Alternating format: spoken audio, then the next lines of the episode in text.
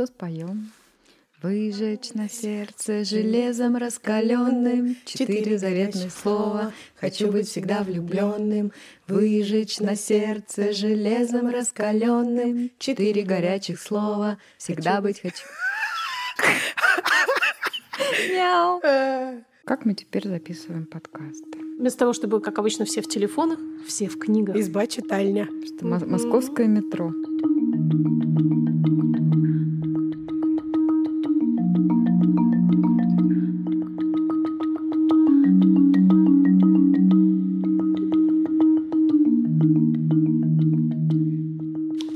Что ж, Ну что ж, это будет подкаст с музыкальным оформлением. Также нужно признаться, что у меня нет голоса, поэтому вы услышите кого-то третьего, четвертого в подкасте «Бережно к себе». Но Да. если что, это Ксения Красильникова. Субличность Ксении. если что, это... Это не связано с моим аморальным поведением, хочется сразу сказать. Вот тут, сразу возникает вопрос к тебе. Почему не связано? Это подкаст «Бережно к себе» о ментальном здоровье матерей для нежных и трепетных, для всех мягких сердцем. О, божечки. А Здесь- заодно это признание в любви одной группе. Да, а мы приходим все время в разные места. Да, теперь. Но давайте скажем, как нас Но- зовут. Приходим всегда под одними и теми же именами. Я Маша Карначула. Я Даша Уткина. Я Ксения Красильникова. Возможно. Возможно. Allegedly. В прошлом эпизоде еще была ей. Ну, сейчас мы не уверены, не знаем. Мы, короче, сегодня решили расчехлиться, как настоящие нерды. Я очень сильно надеюсь, что этот эпизод будет усладой для ушей тех, кого бесит наш вечный ржач. Потому что сегодня мы будем говорить о серьезном, о книгах, О литературе. о литературе. Нон-фикшн. И это очень серьезно. Конечно. А ты что, юмористические рассказы принесла? Да, Довлатова. Зощенко. Но мы как бы взяли книги, связанные с нашей любимой темой, которую мы здесь все время обсуждаем. Вернее, с ассортиментом тем, которые мы обсуждаем. И здесь хочется сказать, что этот эпизод выходит при поддержке сервиса Elementary, который тоже имеет богатый ассортимент Еды. еды. А какие у них э, инструкции, рецепты вот эти зачитаешь? Я их сохраняю Вот. даже. Да, Вот. у меня Да, тоже ты тоже сохраняешь. Они одновременно и искусство, э, так сказать, И культура. да, и, и хлеб, и зрелище. Главная культура, которая мне доступна. Пшено. Рецепт элементари. У Elementary есть для нас промокод Hungry Mama, и он дает большую скидку, треть от всего заказа. Если вы еще ни разу не заказывали, пожалуйста, сделайте это уже наконец. Зря мы Наконец. столько стараемся. Порадуйте себя. И ссылка в описании этого эпизода даст возможность вам заработать на друзьях, наконец. Потому что, Действительно, потому что сколько можно ездит и ездит. да, просто отправляйте ссылку всем, кому хотите. Они заказывают элементы, им скидка, а вам тысяча рублей. А если у вас есть какие-нибудь фотки, например, где эти ваши друзья пьяные, вы отправляете просто эти фотки, ссылку и как бы, ну, намек понят. Ощущение, что когда я слышу твой голос, мы в Одессе записываем подкаст. Такой на привозе. В каком-то смысле.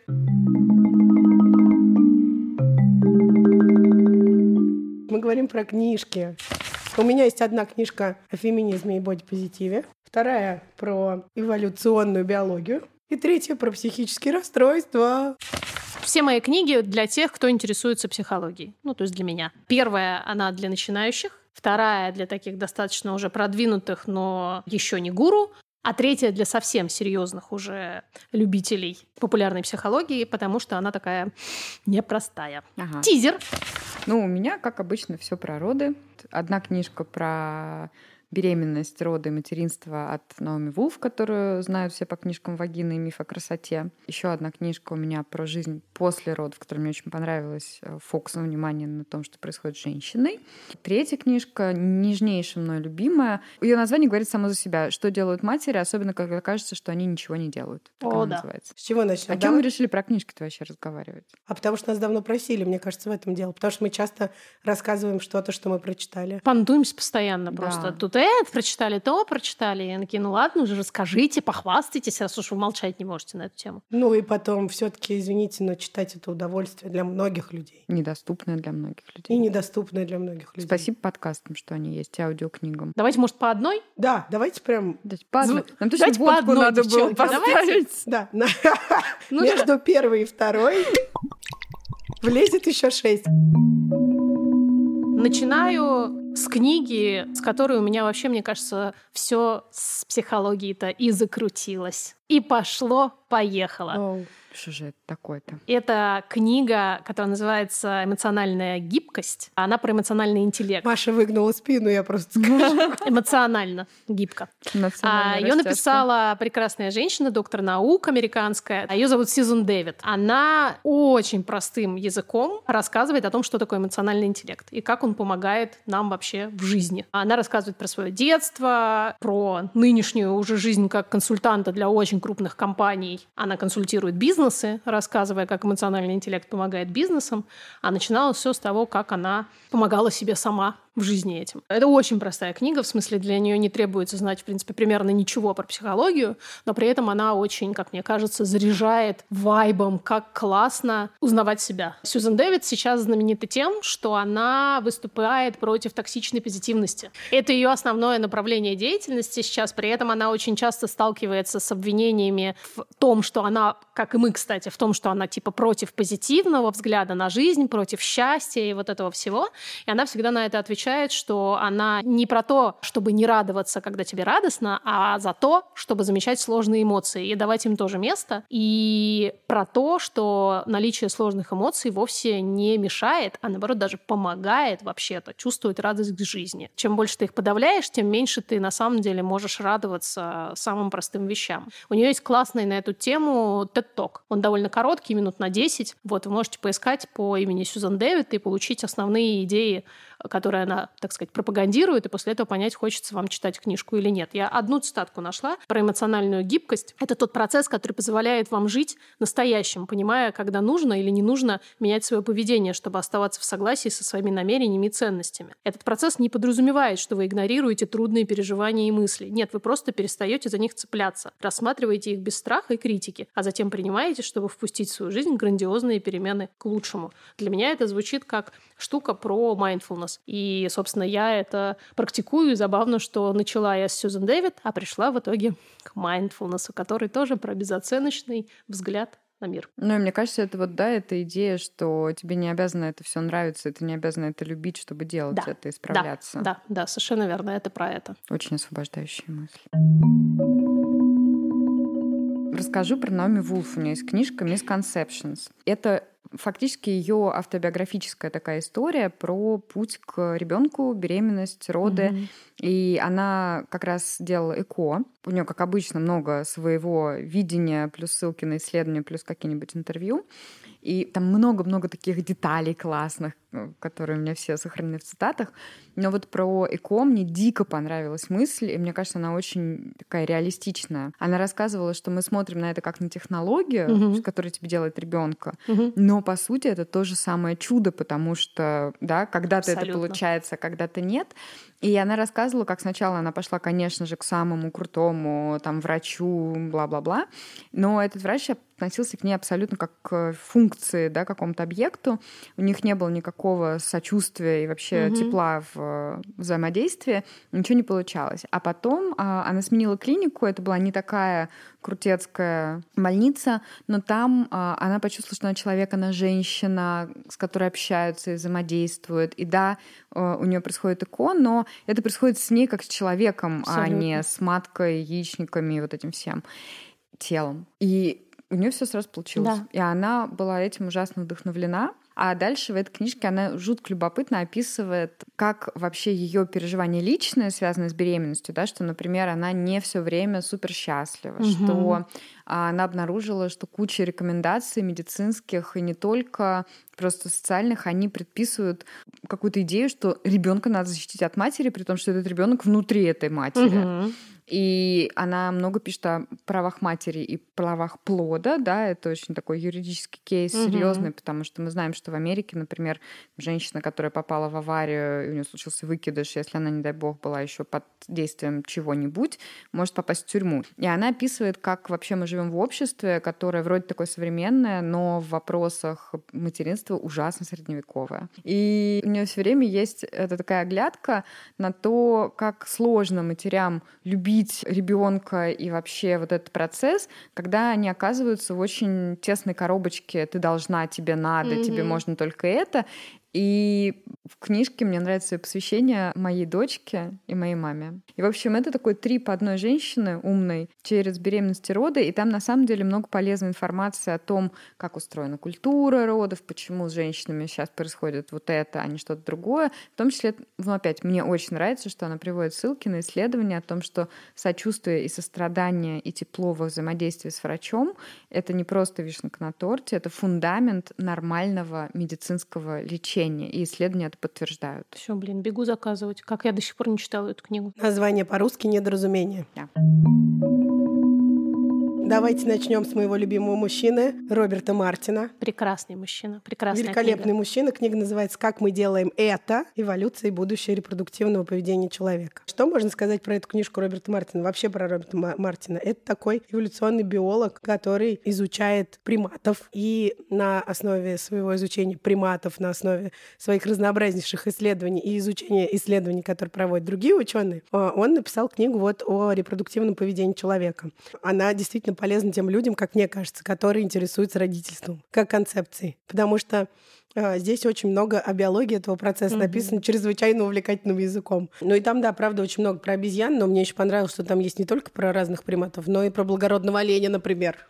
Благородного оленя. Да, благородного. И как наши все репродуктивные процессы связаны с эволюцией. Но дальше он пишет очень много о том, что из всех этих эволюционных механизмов никаким образом нельзя исключать факторы среды. Мгм. Бинго-бонго. Несмотря на то, что человеческая цивилизация, человеческое общество в нынешнем виде существует совсем недолго, следовательно, наши эволюционные изменения по отношению к нашим предкам на самом деле минимальны, тем не менее мы как бы вынуждены приспосабливаться, имея в себе то, что мы имеем заложено. Мы одновременно и обезьянки, и самостоятельные Да, и городские он- женщины. Ты очень хорошо описала это, Личности. потому что он как раз с этой точки зрения на все это и смотрит. И у него есть небольшой, правда, раздел про, извините, послеродовую депрессию. Мгм. Не знаю, извинить ли тебя или нет. Как ты о таком можешь говорить в нашем Кошмар. подкасте? Не знаю, Стыдно. От- откуда на меня это упало. просто... С голосом, видимо, как-то связано. Да. Все, что я узнала из своих исследований других приматов, привело меня к убеждению, что определенную роль в развитии послеродовой депрессии у женщин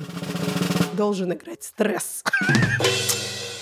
Эх, Мартин, Он Мартин. нарушает, Роберт, он нарушает гормональный баланс, что в свою очередь может сказываться на физиологических основах материнского поведения. Если это действительно так, Роберт, я уверена, что ты не можешь ошибаться, то нужно принимать меры по снижению уровня стресса у молодых матерей.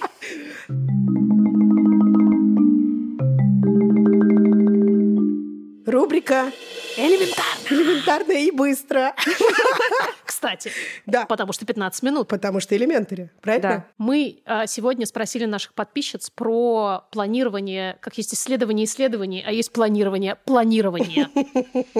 Also known as ментальный груз. Тут никаких секретов. Все сама-сама. Ну, то есть М. ментальный груз по умолчанию как бы везешь, просто он невидимый, потому что ментальный, и ты такая под ним. Да. Есть э, часть комментариев, которые про то, что не живу по плану, а Мгм. живу как пойдет, так по ходу и разберемся. О, это, кстати, интересно. Ну, не Да. всегда, мне кажется, так можно. Но стратегию делю с мужем, тактику делегирую всем. О. Списки, списки, списки, календарики на холодильнике, постит и вот это все. Списки списков, пакет с Да. пакетами.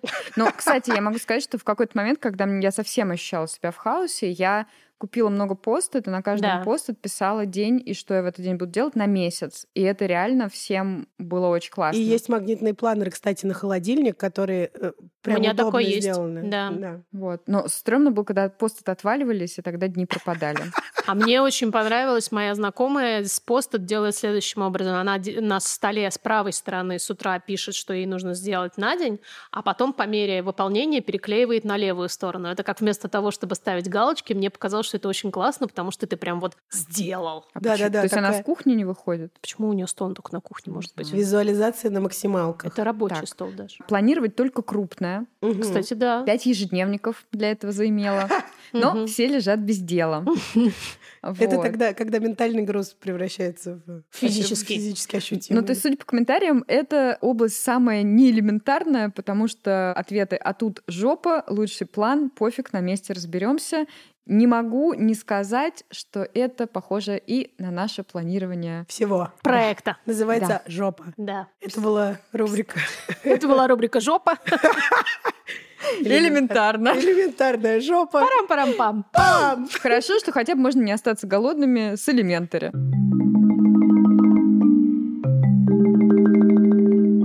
Следующий лот Экспонат. — это богические две женщины, две сестры, близнецы, на минуточку. И не Красильниковы. Но не Красильниковы. Это Эмили и Амелия Нагоски. Замечательная книга, которую они написали вместе, она называется «Выгорание». Наше любимейшее эмоциональное выгорание. Мне кажется, я упоминала в разные моменты эту книгу уже раз 200, что в подкастах, что в Инстаграме, что и где еще, это потому что она, правда, замечательная совершенно, помимо того, что они, конечно же, пишут там много про патриархат, и там даже есть глава, э, которая дословно звучит так «патриархат», скобочки открываются «фу», восклицательный знак, скобочки закрываются.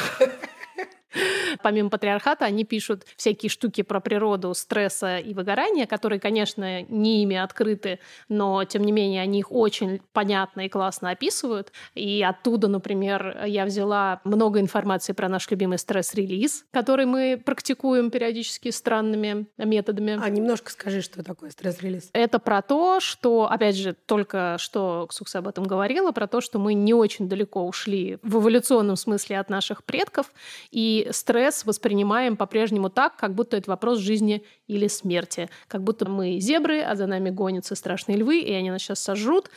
И идея в том, что вот этот сам момент стресса, когда за нами гонится лев, он не так страшен, как то, что этот лев в нашей жизни не прекращается примерно никогда. И э, стресс Благодаря нашему человеческому прекрасному мозгу, Да, который и- умеет предвосхищать будущее, планировать. И думать, а что, если завтра доллар упадет? Мгм. и так далее. И в этом смысле зебрам, хотя они, конечно, умирали, возможно, чаще, но им было полегче, потому что лев не гонится, все, ребята, расходимся. Потому а что мы... когда умираешь, эндорфинов много. Вот, и об этом, кстати, да, Сапольский тоже рассказывает. Так вот, а стресс-релиз – это такая штука, которая происходит естественным образом с зебрами и другими животными, когда заканчивается опасность. С точки зрения мозга это момент окончания стресса и наступления безопасного, спокойного момента в жизни. И мы себе можем это организовать только специально и сознательными усилиями, потому что само по себе это практически ни у кого не происходит. Они описывают разные варианты. Из моих любимых это физическая активность, потому что, опять же, это на физиологическом уровне помогает нам завершить, собственно, этот цикл стресса. Или, например, такие штуки, как всяческие обнимашки, потому что они, опять же, сигнализируют нашему мозгу, что если ты обнимаешься, значит, ничего плохого в этот момент происходить не может. Все хорошо. Там много чего еще, но вот эти, наверное, две мои любимые такие штуки. Так вот, но помимо вот этого, они еще, конечно, пишут про патриархат. Фу, Фу. и э, что очень э, имеет непосредственное отношение к теме нашего подкаста, они великолепно описывают такую штуку, которая называется синдром донора. Они говорят о том, что это негласная установка, конечно, никто об этом не говорит напрямую. Она заключается в том, что женщины должны посвятить всю свою энергию до капли и каждый момент жизни заботиться о других людях. И мы понимаем, что в случае с матерями это просто умножается на 150 И миллионов. меня сейчас накрыло метафорической бетонной плитой, реально, потому что да, Да. Как И- мы узнали из прошлого эпизода про да, мракобесие. да, да, думать об этом не хочется, но Да. Вообще, когда читаешь э, вот эту книгу, примерно через каждые две, самые максимум страницы, ты думаешь так, да, да, спасибо, спасибо, спасибо, что вы это сказали. Они пишут, что забота о себе самой даже не обсуждается. Бережно к кому? Ко всем. Мгм. Пускать свои ресурсы на собственное благополучие – жалкий эгоизм. Психованный. Да, на синдром донора, как на елочку, навешиваются разнообразные обязанности, вместе составляющие так называемую вторую смену, нашу любимую. Дополнительное время, которое женщина тратит на детей и дом. Это явление постепенно уменьшается, но все еще достаточно ощутимо влияет на неравенство. Ну вот, например, в мировом масштабе цифры составляют 40 часов в неделю у женщин против, внимания, полутора часов у мужчин мужчин. Да. 1,5. Вот. А дальше они говорят о том, что синдром донора дает почву для всего на свете плохого, что происходит с женщиной, в частности для сексуального насилия, потому что если ты должна обслуживать интересы других людей, то как ты можешь отказываться от такой важной штуки, как секс? А также они подтверждают идею, что женские тела предназначены для удовлетворения, собственно, потребностей мужчин. И так далее, и так далее. Здесь очень много всего. Это вообще глава называется «Патриархальная слепота», и она абсолютно величайшая, как и вся книга. Она действительно действительно вызывает чувство невероятного облегчения, что те вещи, которые действительно негласно существуют, как бы на подкорке записаны у каждой из нас, называются настоящими словами. Выводятся на поверхность, объясняются, как это работает, к чему это приводит. Опять же, невероятно простой язык, в смысле он очень интеллектуальный, но он очень понятный. Там нет каких-то суперсложных терминов, а если есть, то они объясняются. Книга, которую я давно и нежно люблю, Наоми Стадлен «Что делают матери», особенно когда кажется, что они не делают, э, я, наверное, просто пройдусь по ее содержанию, потому что она говорит само за себя. Я ее обожаю эту книгу за то, что она проговаривает вслух ту нагрузку, с которой женщины справляются, и которая вот как раз, да, да. то, что ты говорила. Само собой разумеющееся. Да, вроде как ты рождена, чтобы это делать. Первое у нее звучит как кто вообще понимает, что произошло с женщиной, угу. да, и происходит. Это про социальную изоляцию и все остальное. Потом она рассказывает о том, что ничто тебя не может к этому подготовить. Угу. И это тоже, да, такая иллюзия, на которой строятся продажи миллиона вообще всего да. для женщины, для родителей, потому что кажется, что ты будешь готов, если все да. что угодно. Там пойдешь на курсы, купишь это кроватку, я. пойдешь я была на терапию. уверена.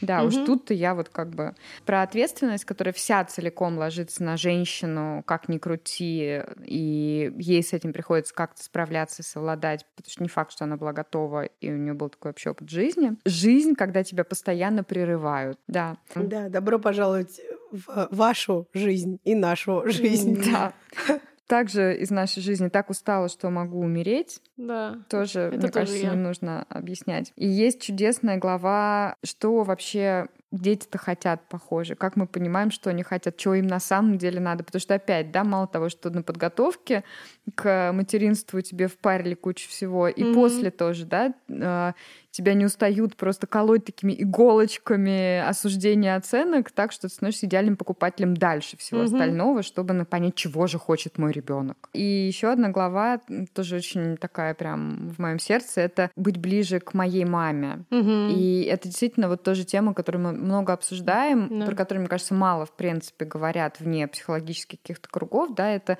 как меняются отношения и не только актуальные отношения, но и история yeah. об отношениях, да, с мамой в разные стороны, когда появляется mm-hmm. свой ребенок. И мне безумно нравится свой подход тем, что в нем вот как раз много сочувствия, сострадания и такого очень земного какого-то реального взгляда на то, что опять-таки, да, это mm-hmm. может быть трудно, тебе не обязательно любить все, но ты можешь с этим справляться и можешь поддерживать себя и заботиться. Я перейду к не только нашим соотечественникам, но еще и, похоже, людям, от которых нас отделяет одно рукопожатие или меньше. Дарья Варламова и Антон Зайнеев написали еще в 2017 году книжку «С ума сойти. Путеводитель mm-hmm. по психическим расстройствам для жителей большого города». Мне тут хочется, конечно, оговориться, что я бы не ограничивалась большими городами. Это клевая книжка, потому что это, правда, путеводитель, который написан очень таким понятным, э, милым, объясняющим языком. И опять же, я уже не первый раз говорю это слово, увлекательно. Но ее читать просто интересно, угу. потому что разнообразие человеческой психики и разнообразие психических расстройств в том числе довольно велико. Да. И просто было бы неплохо узнать, какие люди вообще-то живут вокруг нас. Потому что, как мы знаем по всей статистике, людей с расстройствами вокруг гораздо больше, чем мы можем предположить. Я имею в виду не нас с вами, потому что про нас все понятно, а тех, кто, например, об этом не знает или не знает, э, что у него или у нее самой есть расстройство. А мы про них знаем, потому что мы читали книгу. Открывается дивный новый мир, что, оказывается, твой коллега по работе, который, например, бухает, вообще просто в не депрессии. просто плохой человек, да, в депрессии. Или, например, кто-нибудь, кто пытается вести себя с тобой абьюзивно, просто имел очень травматичное детство. Просто. Да. Просто. Или тот, всего кто бесконечно пьет смузи, на самом деле страдает пищевым расстройством. А, да, еще эта книжка, конечно, полезна тем, что она развеивает всякие мифы, в том числе про антидепрессанты. И здесь есть такая интересная штука, которую мы, может быть, обсуждали, но не уверена, что достаточно подробно. Про то, что депрессию часто считают проблемой первого мира. Угу. Ну, как бы к вопросу о, ми- о том, что все зажрались. Знакомы лишь наиболее цивилизованным странам. Но статистика показывает, что у этой болезни нет гражданства. Согласно докладу ведущих мировых университетов для Всемирной организации здравоохранения, в 2010 году потери трудовых ресурсов из-за депрессии в Ливии и Сирии составляли 1600 человека лет на 100 тысяч человек. Человека Для сравнения, лет. в Германии 1180 человека лет на 100 тысяч человек. То есть, если вот эти просто цифры сопоставить, не факт, что они там ну, Да. там идеально совпадают в реальности, то получается, что в развивающихся странах на самом деле уровень депрессивных расстройств не ниже. Это не вещь, которая напрямую связана с привилегиями. Мгм. И с тем, насколько мы зажрались. И как-то здравый смысл подсказывает, что если ты живешь там, где тебе нечего есть, у тебя война, и ты в опасности, возможно, настроение будет так себе. Там, Да. там это не депрессия, там это просто жизнь называется. да. Моя последняя книга, Крайне. моя крайняя на сегодня книга. Я должна была раньше это пошутить. Да. Она, кстати, очень э, милого, приятного цвета. На ней на- нарисована Леденец. леденец на палочке, да. И, в принципе, называется она не настолько страшно «Осколки детских травм», но под обложечкой скрывается много всякого не очень приятного. Что скребет, Да. судя по всему. Ее э, написала э, прекрасная женщина по имени Донна Джексон Наказава. Донна научная журналистка. Э, это вообще мой любимый вид людей.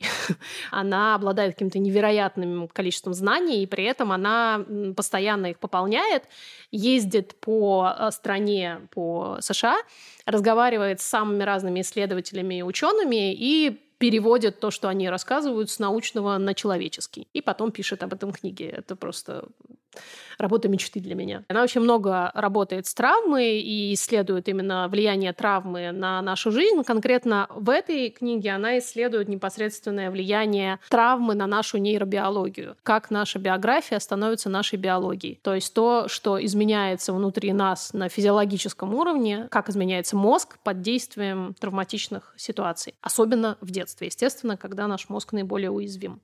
А, Я не буду рассказывать особенно никаких подробностей. Э, Сразу хочу сказать, что это книга для людей, которые в ресурсе, потому что там много описания конкретных травматичных опытов из детства разных людей. Их тяжело читать, поэтому не беритесь за нее, если вы не очень в ресурсе. Детские травмы вообще принято обесценивать. Ну, там, где-то шлепнули, ну, наорали, ну, все так жили, ну, ничего страшного.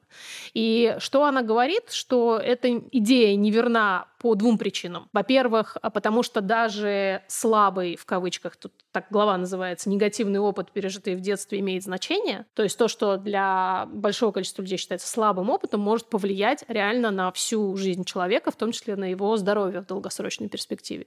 Это первое. А второе? Мария, деменция с вами. Снова. Вернулась. Она вернулась. Привет, мы тебя ждали. Да, спасибо.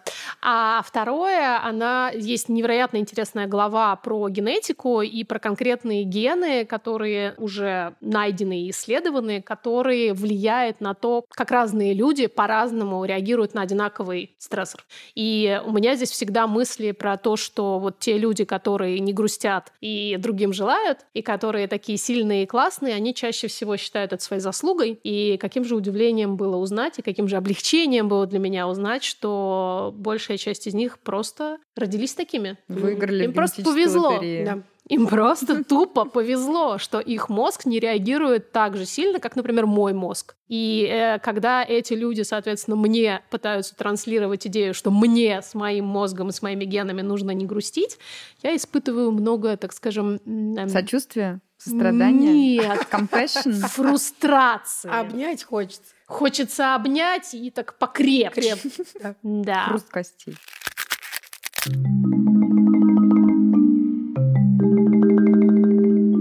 Что-то я тебя послушала и поняла, что есть еще одна книга. Она довольно старенькая, но прекрасная. Я бы Библия. хотела, чтобы она... Книжка старенькая, но я бы хотела, чтобы она когда-то была переведена на русский, потому что написала ее Пенни Симкин. Это такая мать всех доул американских. М. Она уже довольно в возрасте. И книжку она написала с таким названием а, «Когда When Survivors Give Birth». Ну, Мгм. то есть, когда женщины, пережившие опыт сексуализированного насилия, рожают. И сейчас сильно больше стало исследований. Там, конечно, их нет, но как- она написана именно для женщин в основном. То есть даже не для специалистов. Там очень много практических рекомендаций, что делать, если у тебя есть такой опыт, как вообще заметить, что он есть, как он реально влияет на беременность, отношения с врачом и все остальное. И мне кажется, что это ну, безумно важно, что она была одной из первых, кто об этом заговорила. Заговорила она об этом не потому, что сидела и такая, вау, почему бы еще про это не рассказать, а потому что она работала много с женщинами, сопровождала сопровождала их как доула в родах. И, конечно, я обожаю Пенни Симпкин за то, что она вообще по профессии физиотерапевт, угу. и когда начала писать о родах, она получила очень много критики от врачей на тему, какое право ты вообще имеешь об этом говорить, от психологов, от всех, ну то есть ты вообще кто, угу. чтобы про это говорить. И она ответила, I can read, я могу угу. читать. Угу. И мне кажется, это очень про то, что и с нами отчасти про происходит. Нас, да. угу. Ну что же, мы, мы пришли к совсем крайней книжке. Она просто валится с этого обрыва. Книжка-краюшка. А, и это снова Наоми, и даже более того, это Наоми Вулф. Что ж такое У нас сегодня три из девяти книжек написаны женщинами по имени Наоми. Но это книжка «Миф о красоте». На мой взгляд, абсолютно величайший феминистский манифест, после которого не может не измениться то, как ты смотришь на мир вокруг. Настолько вагина. Это разные части мира просто. Да, действительно, вагин. Написанные Наоми. Написанные да. Наоми. Да. Наоми, в общем, плодовито и великолепно, как мы понимаем. Кстати говоря, вот если гендерно посмотреть, у меня тут есть из всех авторов два мужика и две женщины. У меня три женщины. У Маши три женщины. А так, я вообще мужчин не читаю. Да, я, видимо, еще не теряю надежду на Кроме сильный пол. Патриархат. Фу. Да, фу. «Миф о красоте» — это потрясающая книжка, которую, я считаю, должны читать все люди на планете для того, чтобы понимать, в каком информационном обществе социально обусловленном мы существуем в момент, когда мы делаем какие-то свои выборы, особенно касающиеся своей внешности, потому что, как следует из названия, здесь речь идет о том, как женщины воспринимают собственную красоту и что они с ней делают. Здесь есть э, все про причины, например, расстройств пищевого поведения, угу. которые вообще-то грандиозная проблема современного человечества. И там очень классно же она приводит исследование, да, она про при... девочек, которые не живут в нашей современной западной культуре, и как это постепенно даже к ним начинает проникать. Да, да. И как молодеют эти расстройства, да, что уже в 9 лет девочки да. современные недовольны своим телом. 5. И при этом, например, анорексия — это же самое смертельное из всех психических расстройств. А mm. это именно психическое расстройство, да, что тоже важно. К вопросу о том, как вот эта догма, религия красоты влияет на наше мышление. Она доказанно влияет на наше мышление. И Наоми описывает со ссылками на исследования конкретно, почему так происходит. И тоже касается, естественно, ну, помимо страха лишнего веса, который более-менее там очевидно понятен, да, большинству женщин, есть еще, ну, всякие штуки, которые связаны с постоянным самотюнингом, включающим в том числе иногда калечащие вещи, mm-hmm. как, например, пластические операции, которые могут пойти по неудачному сценарию. Ну, как любая операция. Здесь, кстати, не очень много, насколько я помню, личных историй людей, но очень много обзора каких-то вещей, которые знакомы нам всем. И она смотрит на вопрос вот этой догмы красоты с разных позиций со стороны старения, со стороны секса, угу. со стороны вот этих всех социальных факторов, со стороны мышления в том числе, что, наверное, близко и роднит эту книжку с нашей повесткой. И мне кажется, что, конечно же, это тоже все связано с материнством, потому что мы буквально недавно говорили, если помните о том, что, например, для многих child-free людей может угу. быть э, серьезной преградой э, телесные изменения, да. да, и как вообще телесные изменения сложно принимать, особенно все-таки женщинам, я сейчас это скажу, все-таки женщинам, не мужчинам, в нашем обществе. Ну, ты помню. больше всего что из этой книжки любишь? Она просто изменила мой взгляд на мир. Вот это я в ней люблю. Вау. Это не значит, что я до этого об этом не задумывалась. Естественно, я задумывалась. Я ее несколько лет назад прочитала. Но это такое ощущение, когда кто-то сказал все, что у тебя было в голове, Мне как разобранный сняли. пазл. Да.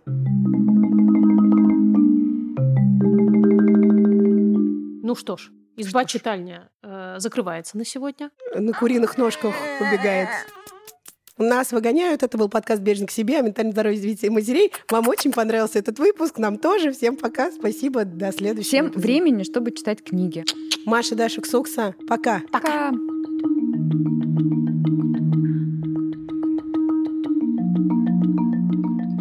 Нет, ты ушла, как царица из кадра. А, нет, ну там, но слегка наличествует голова и больше ничего. Половина головы.